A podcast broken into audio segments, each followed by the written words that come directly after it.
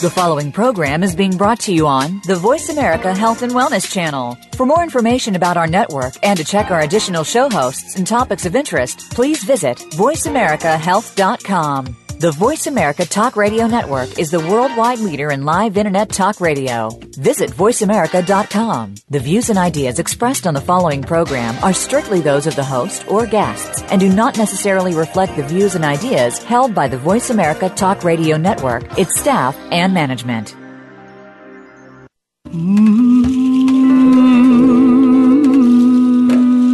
Loss helps us define our lives. By allowing our grief to matter, we discover our own strengths and embrace our authentic selves. Welcome to Good Grief with your host, Cheryl Jones.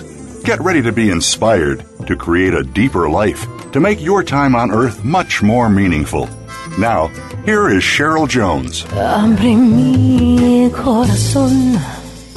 Hello, I'm your host, Cheryl Jones, and I want to welcome you to Good Grief, where we talk each week about the transformations that can come from loss.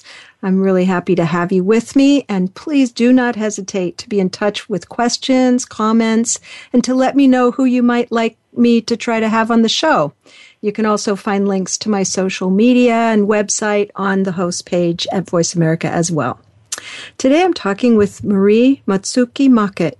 Marie was born and raised in California to a Japanese mother and American father and graduated from Columbia University with a degree in East Asian languages and civilization. Her first novel, Picking Bones from Ash, was shortlisted for the Saroyan International Prize for Writing and a finalist for the Paterson Prize. She's written for the New York Times, Salon, National Geographic, Glamour, and more, and has been a guest on Talk of the Nation and All Things Considered on NPR.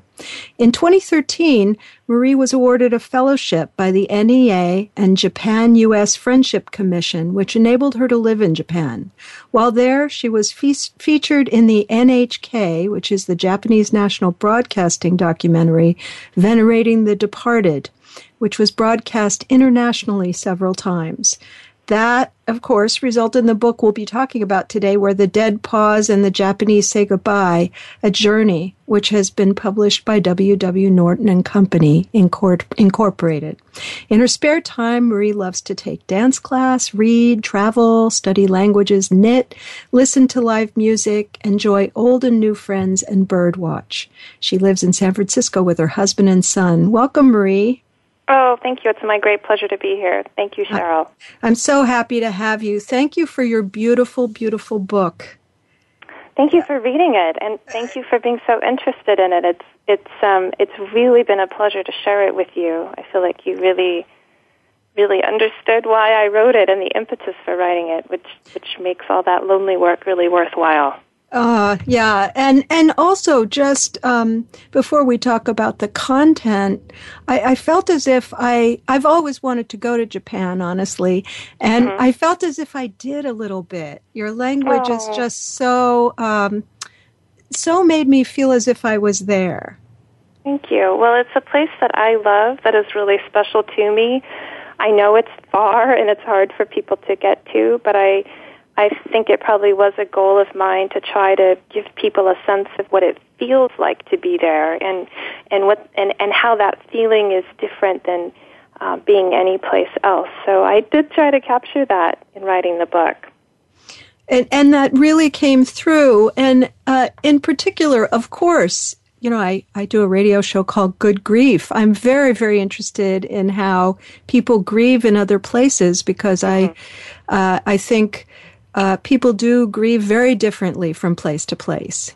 And uh, I, I don't know that um, Western culture has a particularly helpful way to grieve sometimes. So right. having those th- two things together, you know, uh, the the the vision of that place and the vision of how grief is there just was very powerful for me. So thank you for that.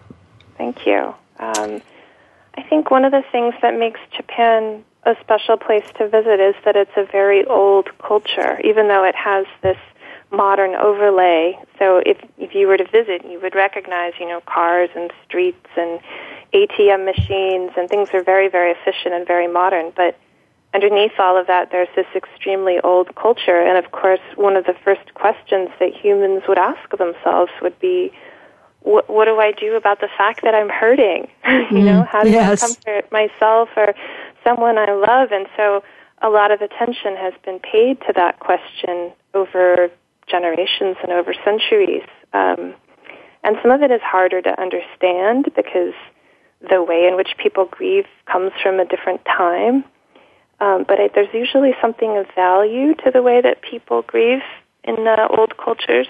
Mm. And so I was, I felt really lucky that I got to explore that in writing this book.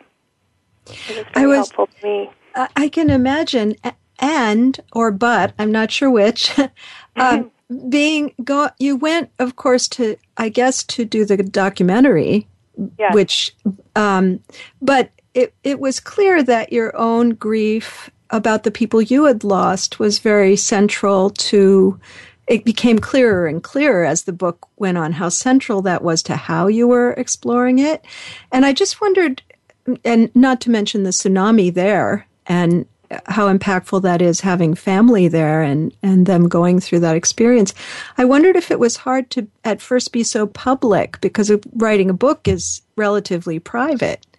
Um, but the but the documentary part was pretty public. Was that difficult or not? It was difficult. I'm not, you know, the first book I wrote was a novel, and I, I'm not by nature really. Um, it's not my impulse to to talk about myself. I uh, I never thought I would write a memoir, for example, um, and I I probably tricked myself into thinking that I was exploring Japan or that I was looking at other people and trying to understand something other than myself uh, when I was first over there, and that was probably how I got started.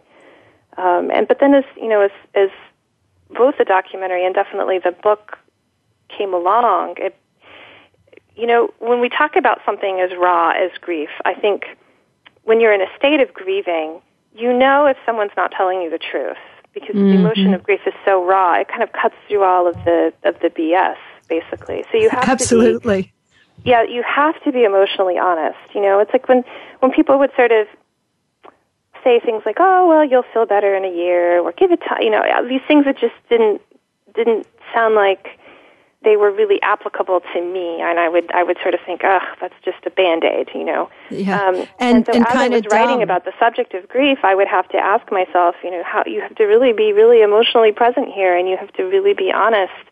And so that that meant that I had to sort of examine my own situation too, and couldn't just make it about other people and their stories um, if that makes any sense. Uh, oh, and there's definitely a balance. I mean, there there's a degree to which I'm comfortable talking about my experiences, and to which I'm not. I think there was a review that I read of the book that said that I didn't describe my father um, in great detail, and that was because I just didn't, you know, I just didn't want to. there was a there was a point at which I didn't want to be overly open. Um, but I, but also, I would also say that one of the big lessons that I learned through all of this, of course, is that that our grief is personal and, and our losses are very personal and very special and very distinct. But we also, all of us who go through this process of grieving and are still going through it, you know, you learn that it's something that everybody goes through. Mm-hmm. And it, in, in kind of opening your heart up to that fact that, that everyone will lose someone, I think is, is one of the ways out of the in, sort of intense self-focus when you're in the throes of grief. Um, and so it, it is important to just open the lens up and to connect to other people in that way. It's a, it's a strange, um, not necessarily intuitive way to heal, I guess, would be the, would be the way to not put it. What, not what most of us did automatically before grief. Right. Yeah. I want to give listeners a little sense of the book. Would you share the part of, of about traveling with your mother as a child? Because I think uh, that's kind of uh, how the book feels in a way, right from the beginning. Um, yes. Let me see if I can find it. Um, I didn't actually have it prepared. Uh, It's on the third page. As a child traveling through Japan with my mother, it starts. Um, yes. Um, so, as a child traveling through Japan with my mother, I kept an illustrated journal of our adventures. In one entry, I was swimming in the waters off the beach at Oarai, a town located on the Tohoku coast whose name means big washing, which sounded romantic before the tsunami. Now Oarai was covered with sludge. In another illustration, I was standing under the gigantic chandelier-like ornaments of Sendai's famed Tanabata Star Festival, but Sendai had been pummeled and its airport closed. In yet another diary entry, my mother was knee high in dark blue water and holding an umbrella while I clung to her back. I remember laughing as my mother carried me to the safety of an elevated train platform, but we were also afraid. What if the flooding did not stop? All these towns had a beach. Whenever we visited the beach, my mother would ask, What do you do if the water suddenly disappears? Run, I would answer. Why? She would fire back. As I got older, this questioning became annoying. Born in Japan, my mother had trained to be an opera singer in Europe, where she met my father, an American. Both had a tendency to behave as though they were on a stage. Sometimes I got to be on the stage with them.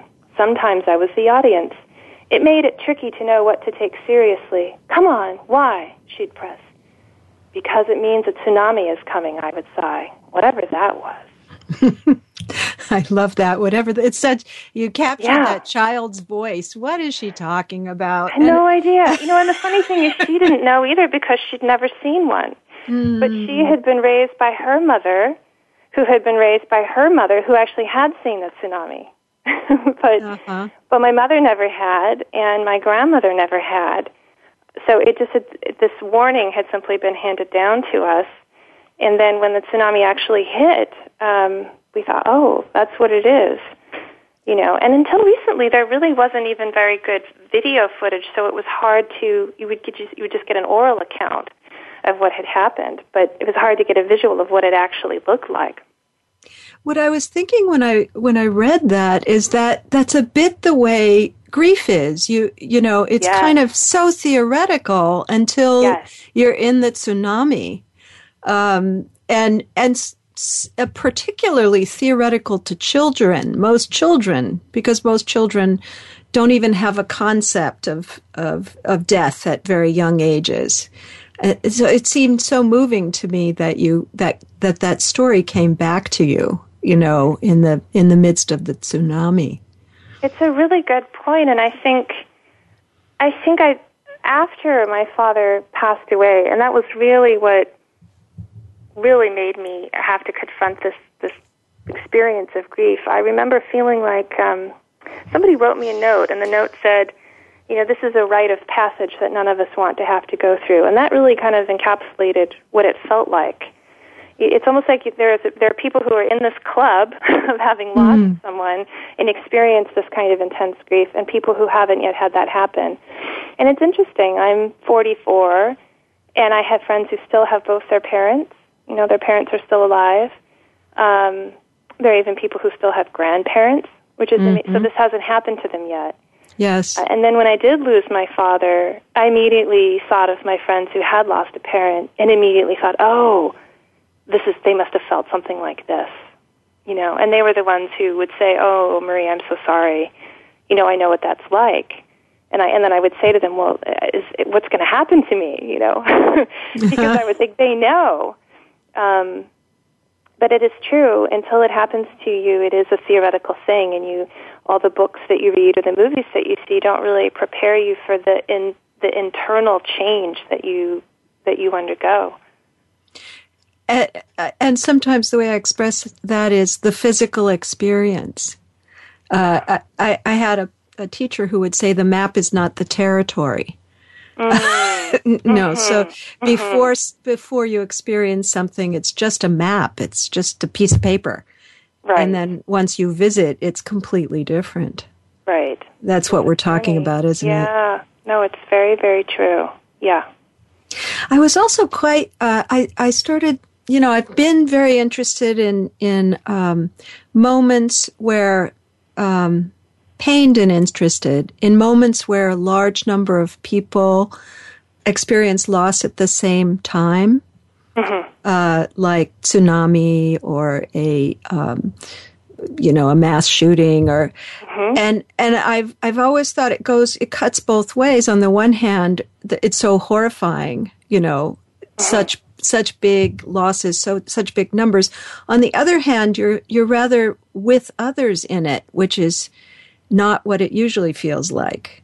Right. Uh, I, I, wondered what you thought about that. You, know, you, funny. I think the first time I thought about that really was after 9/11. I was in New York, and there was that feeling of the whole city being in a, a collective state of mourning, um, and it having been this shared experience. Uh, and I remember people who didn't live in New York City asking uh, my husband and me about 9/11 because for them it was this sort of fascinating thing that had happened on TV. mm. Or people would come to New York and they wanted to go down to see where the the the twin towers had stood. And we never wanted to go down as tourists and look at that spot because it, it, was a real experience. Um, and a trauma. Yeah, exactly. And it wasn't it wasn't a media event. And really, I think the tsunami was a sort of a similar thing in that uh, there was so much video footage, and it was so horrifying, and so people kept using the word spectacular. I mean, just couldn't believe how much land and how much stuff was damaged just by the water raging in over the over the the shore. Uh, that it was fascinating, you know. And I've met people since who say, "Well, I just watch those videos over and over again. It's amazing." You know, and I don't watch the videos over and over again because it's upsetting because damage is being done to something that I that I really love. Um, but there's this weird sort of spectacular thing that happens. Um, but then it was also interesting to then go to Japan, and if you go to Tohoku, absolutely every single person that you speak to has a story about how they were affected by this disaster, whether they were inland or whether they were on the coast or whether they escaped or perhaps they were inland at a hospital inland and they and they they really needed medical care but they got displaced because someone who was more wounded came in. You know i heard all kinds of stories like that um but i also you did also get the sense that people were able to connect to each other over this disaster and and pull together sometimes um at least in the initial stage after the disaster occurred i mean there were wonderful stories of of people taking food and supplies and and helping each other because um, the people who were healthy or able-bodied were able to see who was injured and who needed help, etc. Um, so there was that marvelous period, I think, where there was a lot of real community effort. Mm-hmm. Um, but then, uh, after that period sort of faded away, I did also. I think there were a lot of people who felt very alone with their particular tragedy and their personal loss. Um, and then there was the surrealness of the landscape physically having been affected. Um, yes. You know, when my father died, he died, and then the house sort of stayed the same. right. A, a lot of these people lost someone, lost their home, and then maybe had to deal with radiation, or maybe had to go live in a temporary home, and then couldn't go. So you know, it's just sort of a really abrupt change in their reality mm-hmm. in on every single level. Yes. Um, it's time for our first break. Uh, and when we come back, I'd, I'd, like to talk more about this, but also about the journey you took itself and who you met and and kind of um, the different teachings I uh, I witnessed you in the book being exposed sure. to. And and listeners, in the break, go to my social media uh, and let me know what you think of the show and connect with me.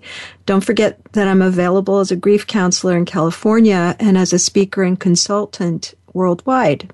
To find out more about Marie and her wonderful book, go to M-A-R-I-E-M-O-C-K-E-T-T dot com, mariemockett dot com. Back after the break.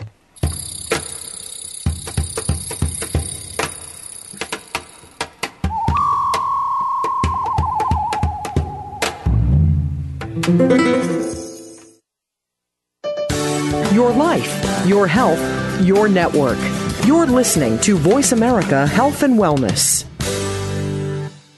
If you think you've seen online TV before, let us surprise you. VoiceAmerica.tv is online now. The leader in live internet talk radio has done it again. Multiple channels, a state of the art viewing experience, live and on demand programs streaming 24 hours a day. It's exactly what you want, when you want it. VoiceAmerica.tv. From health and wellness to business, sports, and everything in between. Discover our new world. Visit VoiceAmerica.tv now and experience the future of online television. VoiceAmerica.tv.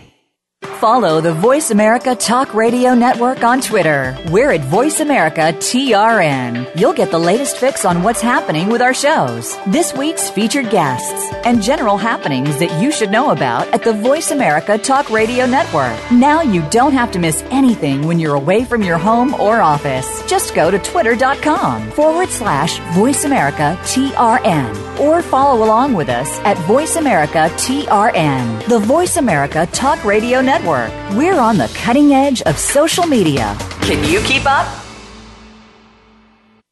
Real life solutions. Voice America Health and Wellness.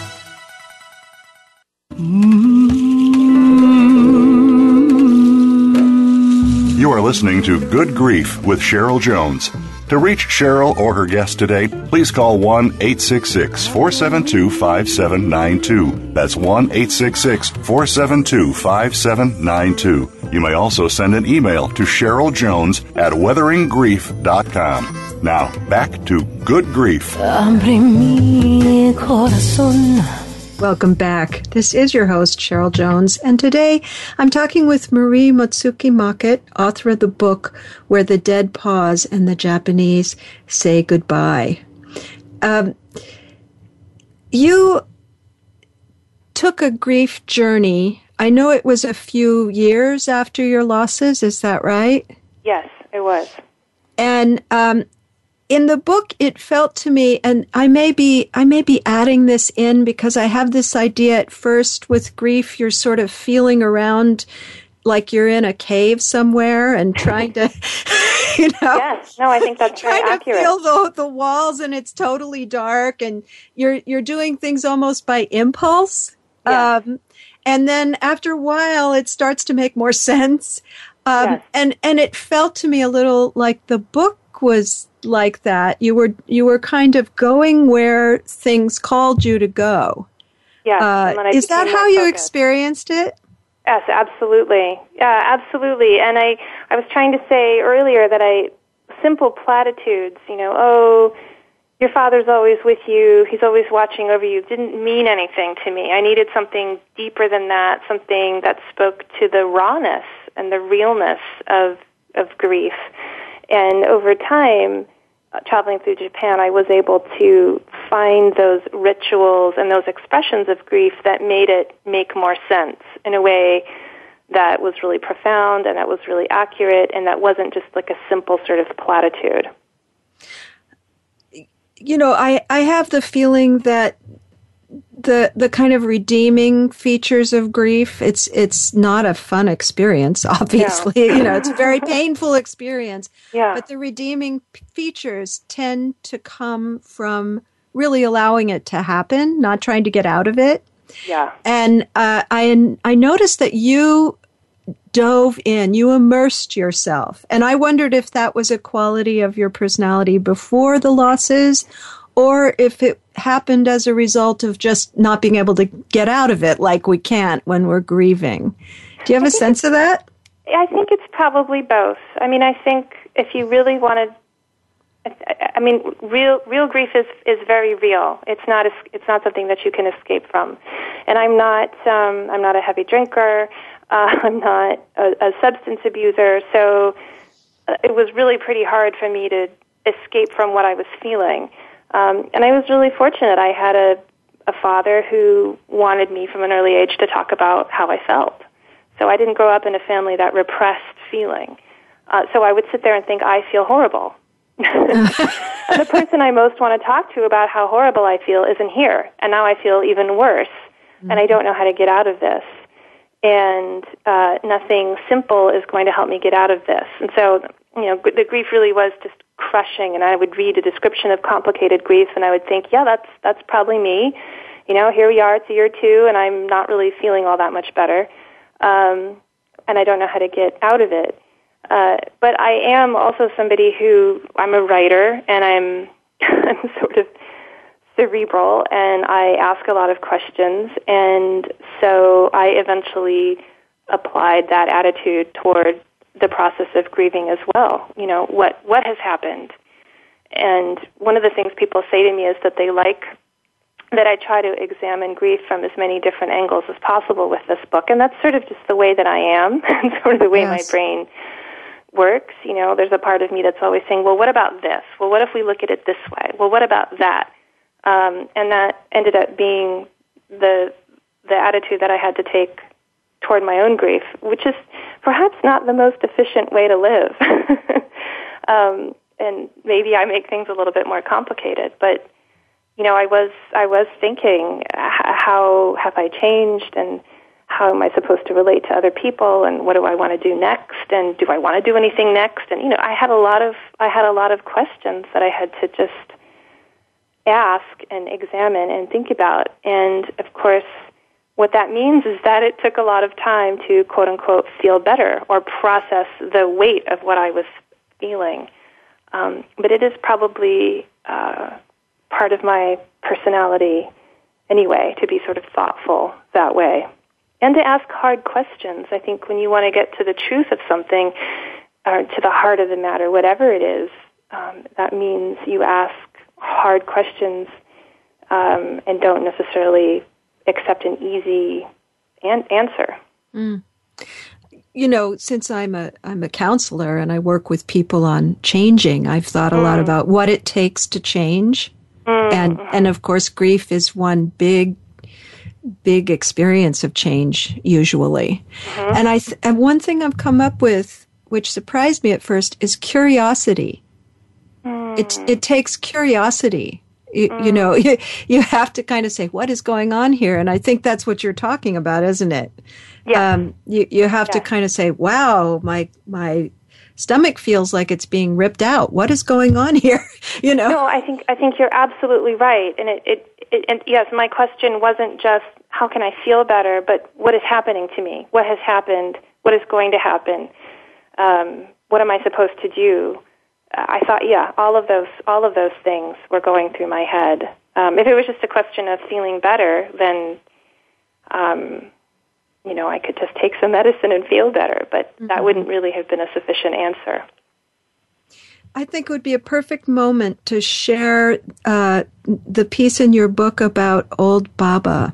Yeah, I love that you chose this section. Um, I just will say that Old Baba was a complete surprise to me. I didn't know she existed. She was one of my happy discoveries. Um, I say happy, tongue in cheek, uh, as I went through my journey in Japan, and I only ran into Old Baba toward the end of my stay there, which I think, I think is sort of makes sense. Um, mm. She's an old, old figure who predates Buddhism, predates perhaps even Shinto. Nobody knows where she comes from she's one of the oldest expressions of grief and tragedy. Uh, and I, I just, my experience with her was really, really had a very strong impact on me. Um, I was so glad that you found this paragraph. For months, I could not shake the image of terrifying old Baba, the hag who keeps the souls of lost children stuck on the side of a river, and who takes away the clothes and the skin of the newly dead and the sad and kind Baba, whom I had seen when I looked at her from the side. Superimposed on this was the fuzzy headed priest and his crab lady mother or wife. They had introduced me to the old hag. I knew why Baba had such a frightening face. I really hated feeling lost in the abyss of grief, and I often hated the person that I was, this person who was so unhappy all the time and had to rein in what she said lest other people see how unhappy she was.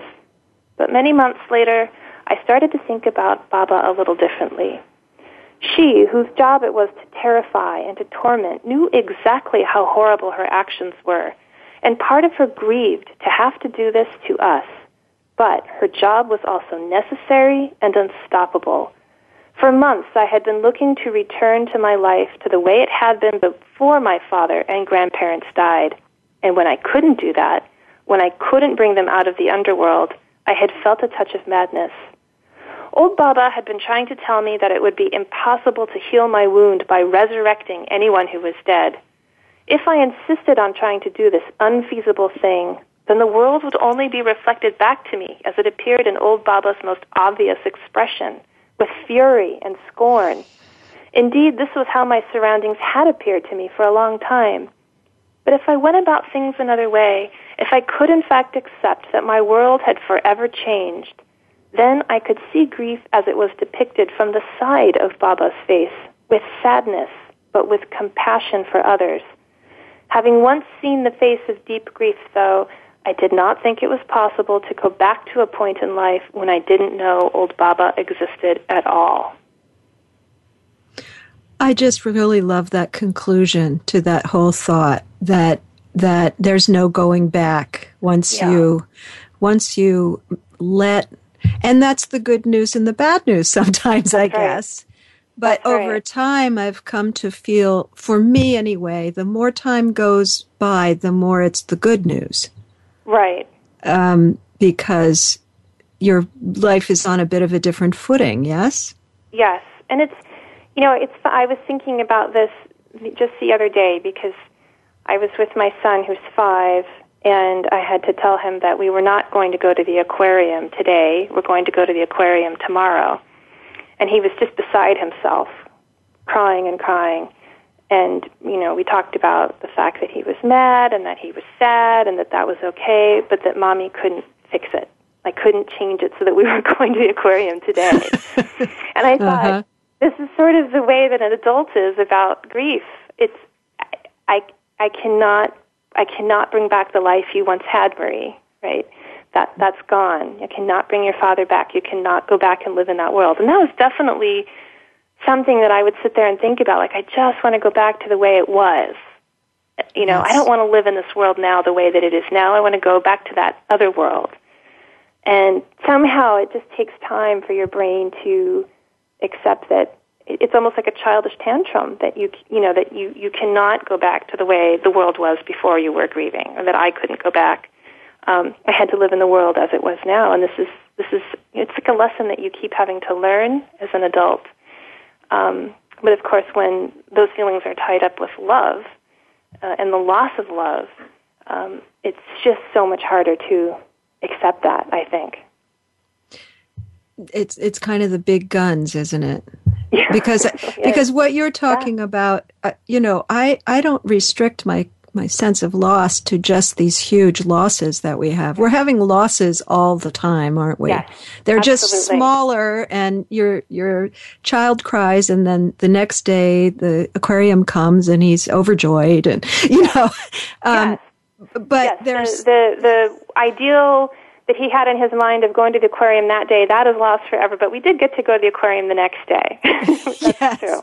And yeah. so it goes by so fast, we don't think of those things in terms of perpetual loss and coming to terms with uh, that condition in our lives. Yes. Um, and I do think you you know you said you you eventually face up to it. But I don't think it's just a time thing. Do you?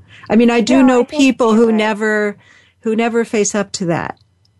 No, I think that that's true, and it, it's so I, you know, knock on wood, I'm middle age, even though even though they they tell me that the 40s are the new 30s, but um, I find it really fascinating to watch my peers get older, and you see the for some people, this sort of deepening of the heart and the expansion of the heart, how they're able to love more people, love animals, and then I see other people sort of ossify and calcify and are more frustrated and more upset that they haven't been able to do what they wanted to do, whatever that is.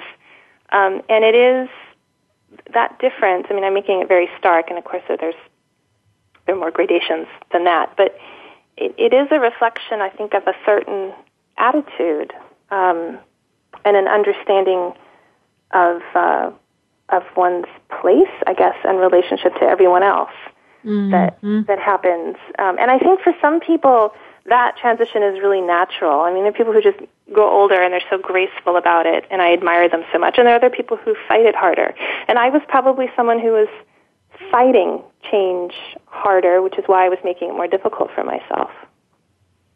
Mm, that's that's very interesting. That in some way, it wasn't just tied up with the losses, but with uh, that sense of of the arc of loss throughout your lifetime, and not wanting to accept that.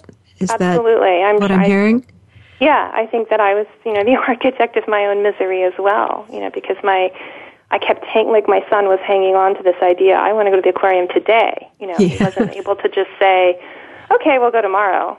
no, I wanted to go today, you know, and I I saw that and I thought, gosh, that's a lot like you, Marie, you know. No, mm-hmm. I wanted my father to be alive now. I don't want to have to live without him.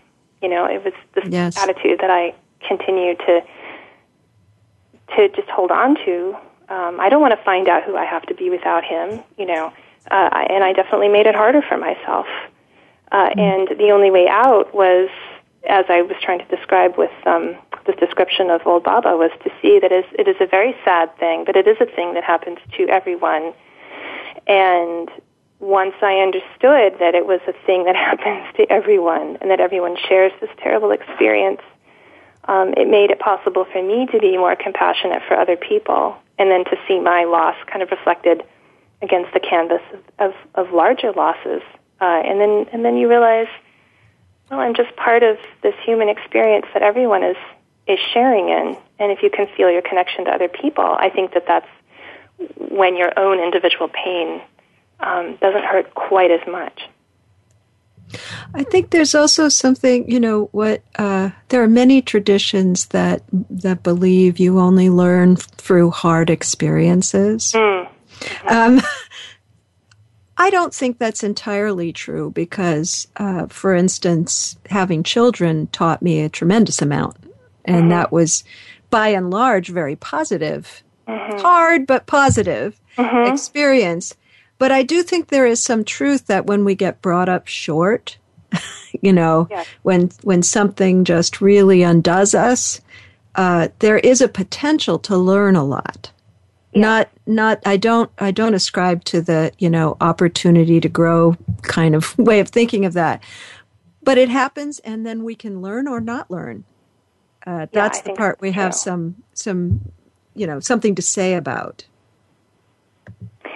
I, I think so, and I, I agree with you. I think there's no reason to make your life worse than it is. Um, and I mean, and I was even just sitting here thinking to myself, well, you, you said you were the architect of your own misery, Marie, and that's because you have a tendency to be hard on yourself.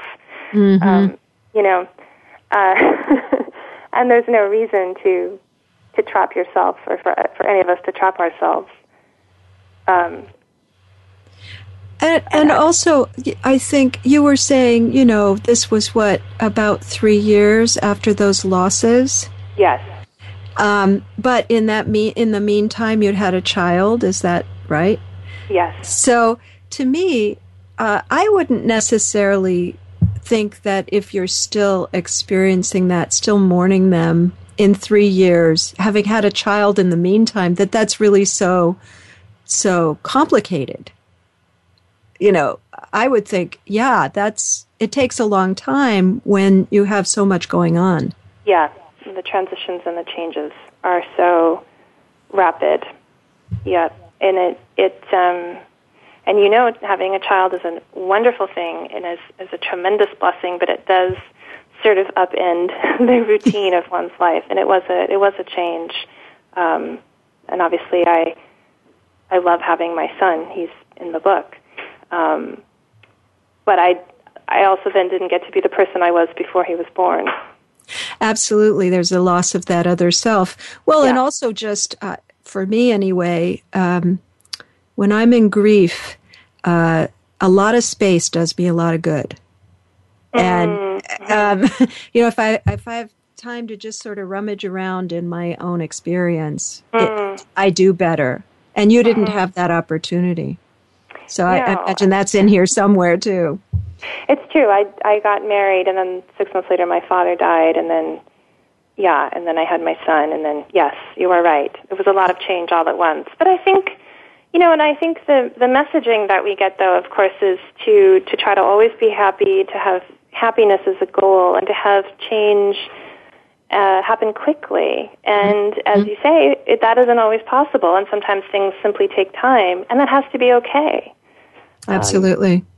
Let's take our next break right now. And uh, I want to encourage the listeners to go to my Facebook page, my Twitter. Marie has those too.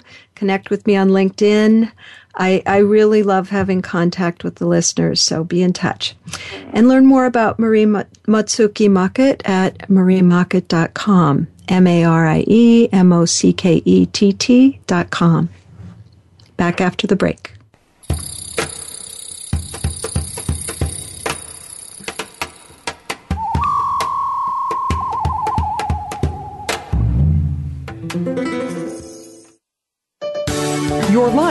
Your health, your network. You're listening to Voice America Health and Wellness.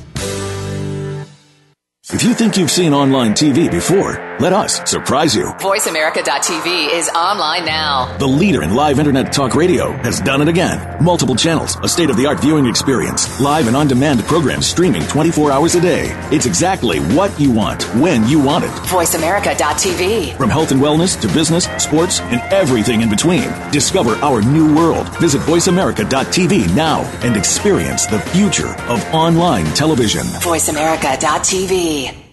We're making it easier to listen to the Voice America Talk Radio Network wherever you go. In addition to listening live, you can check out information about your favorite talk show hosts, discover new talk show personalities, add shows to your list of favorites, and listen to all our show archives on demand. All from your iPhone, Blackberry, or Android. Download it from the Apple App Store, Blackberry App World, or Android Market, and get ready to tune in. The Voice America mobile app, powered by Aircast. Real life solutions. Voice America Health and Wellness.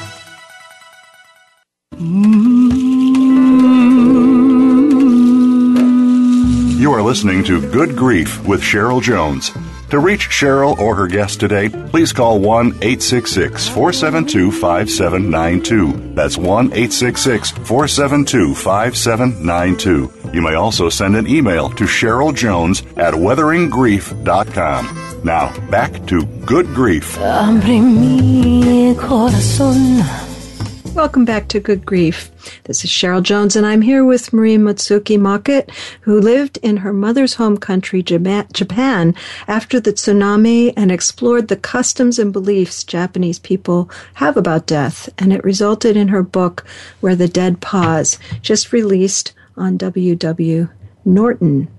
Um, during the break, Marie, we were talking about how you participated in all of these ceremonies, uh, you know, your whole life when you were in Japan, and yet didn't quite know that they were, uh, in many ways, about coming together in our grief as human beings. I found that a really, um, you know, that we can be exposed to something and and not know its meaning until something cues us in in our own lives. Yes, and then and then be so grateful for having had the quote unquote training early on for you know for it to be meaningful.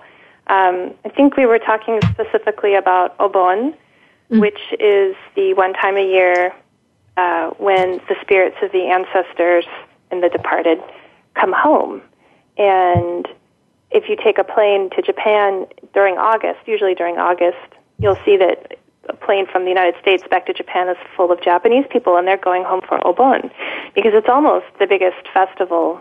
I think other than other than the New Year's ceremony, it's the biggest festival in Japan. It's kind of like Thanksgiving. You know, people go home for Thanksgiving in this country.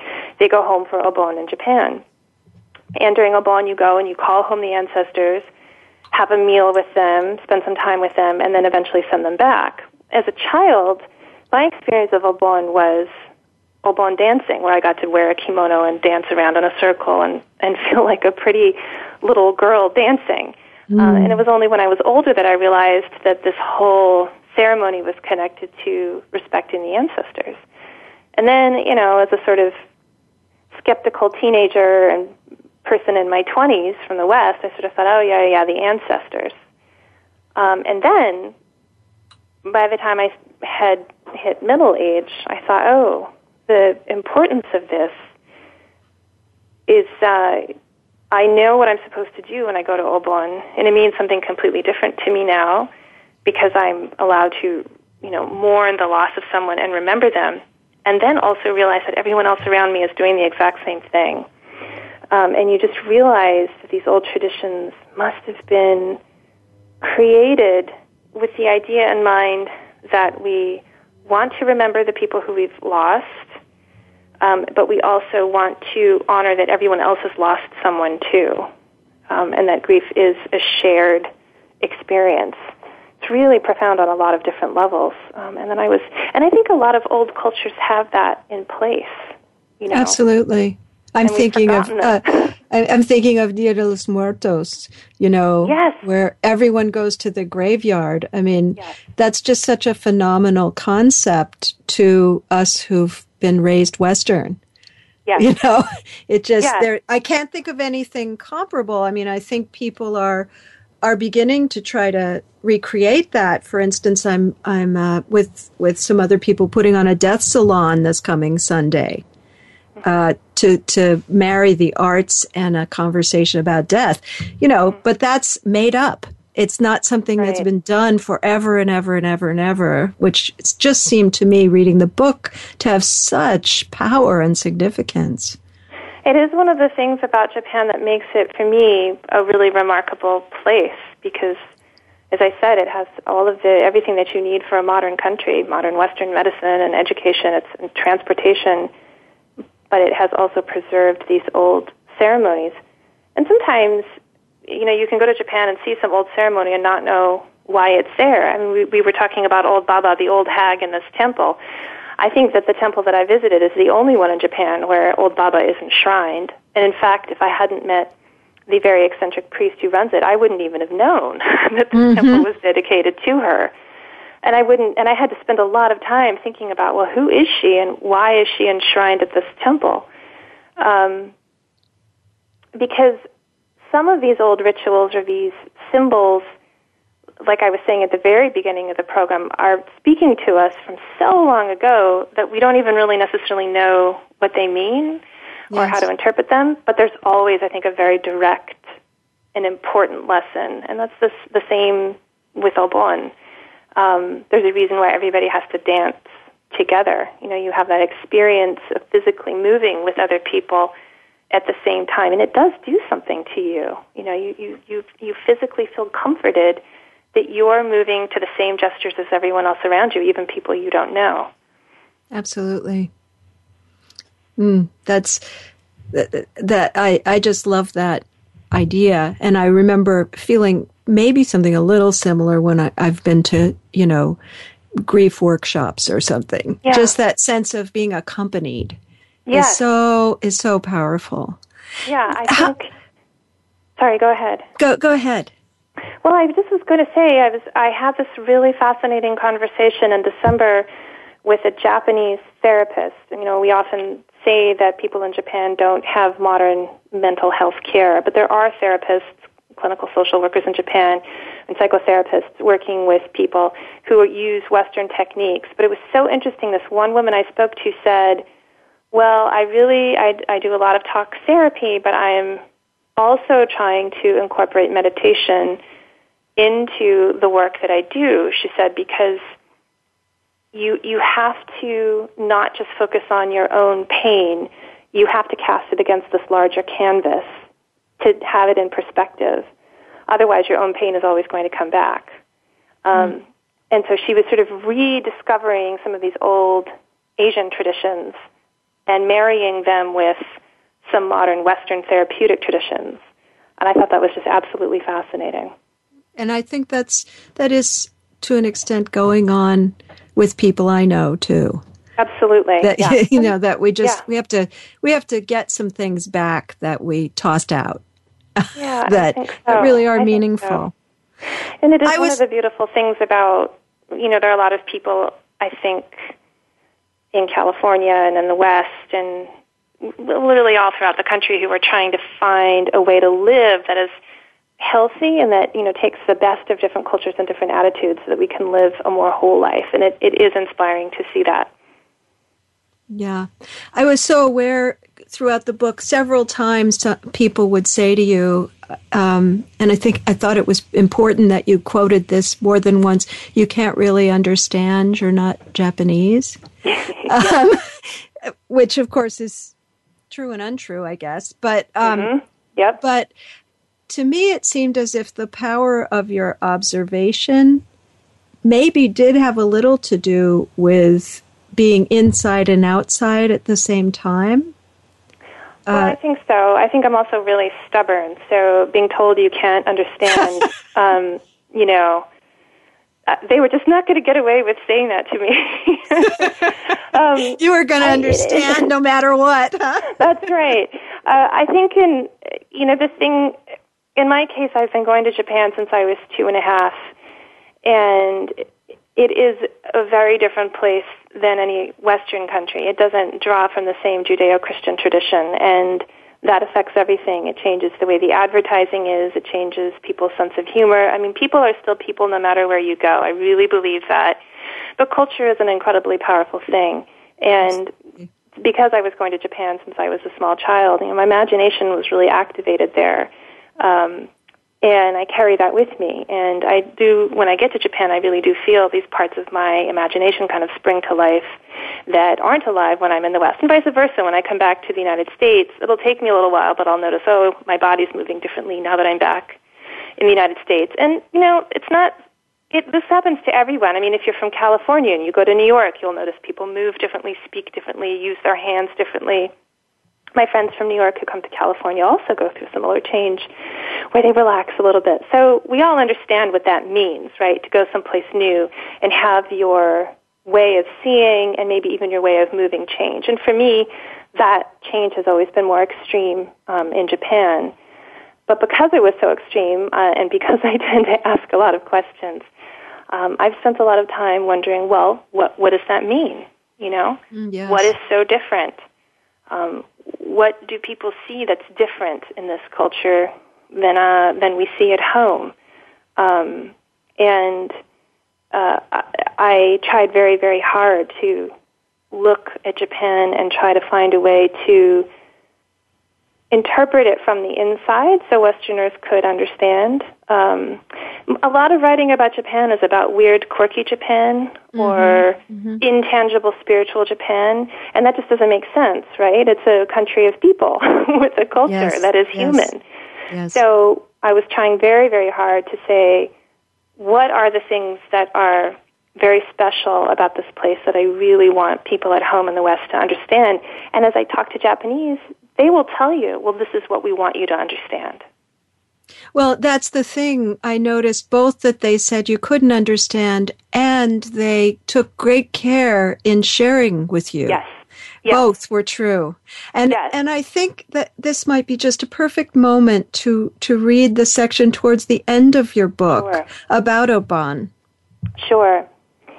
When I traveled around Japan, on the tour of Obon ceremonies, I repeatedly asked my ancestors to make me feel more happy than sad. In a way, that was what had happened, but with one very important difference. It was not that my sadness had shrunk so much or that my happiness had grown. Instead, I now saw my sadness in the context of everyone else's grief. I am, after all, just one person on a planet of millions, all of whom if they have not already, will also suffer the same intense feelings of shock and loss that I have, and many of whom will do so in far more traumatic settings. My little lantern of grief but was but one in a sea of other lanterns. I couldn't help but think about the priest Minami's observation that as a Westerner, I would always want to know why I was doing something. I would never be willing to just go through the experience and then learn the lesson at the end that would feel too passive. Grieving, I thought, was a perfect example of just such an experience. I had been so angry to be sad so much of the time, unable to trust that in time I would recover and adapt to the lessons of grief. That's such a powerful um, reading about what what I think is involved in in every great transformation. You know, one of the images I use is that when I start working with someone, I'm we're looking at the back of a tapestry. Yes. You know, all the knots and and strings, and uh, it doesn't make any sense. Yes. And and then at some point, it turns around, and there's and the, and there's a picture. Mm-hmm. you know, we mm-hmm. see we see what we're looking at. I I mm-hmm. feel I thought of that image when I read that part of your book. It's wonderful, and I think I think that metaphors like that are so powerful and so much a part of how we learn. You know, that is the importance of art. That is the importance of stories. Um, we still learn best, I think, from the parable. You know, if I were Yes. to say to somebody, "You just have to go through it, and then you'll get it." yes, you know, yes. or, or, or clinical description of what happens to the brain. I mean, all of that is Yes. interesting. yes. But we do learn best when we're given a metaphor. Marie, thank you so much for being here. I hope we'll stay in touch. I've, Oh, I've really enjoyed it's it. Great pleasure. Thank you so much for, And- for having and- me on your show. Absolutely. And uh, listeners, go find Marie at www.mariemockett.com. Next week, I'm grateful to be welcoming back Melanie DeMore. She was on earlier, a gifted musician who, along with a very active performance career, sings at the bedsides of dying people. It's really very special show for me because her father and my mother died within a few weeks of each other in September, both from pancreatic cancer. And we'll be talking and singing about our losses and what our careers working with death, loss, and grief has, have taught us. This has been Good Grief with Cheryl Jones. I look forward to being with you again next week for another meaningful conversation. Thank you so much for joining us for Good Grief. Please come back next Wednesday at 5 p.m. Eastern Time, 2 p.m. Pacific Time for another edition featuring your host, Cheryl Jones, on the Voice America Health and Wellness Channel. Have a meaningful week.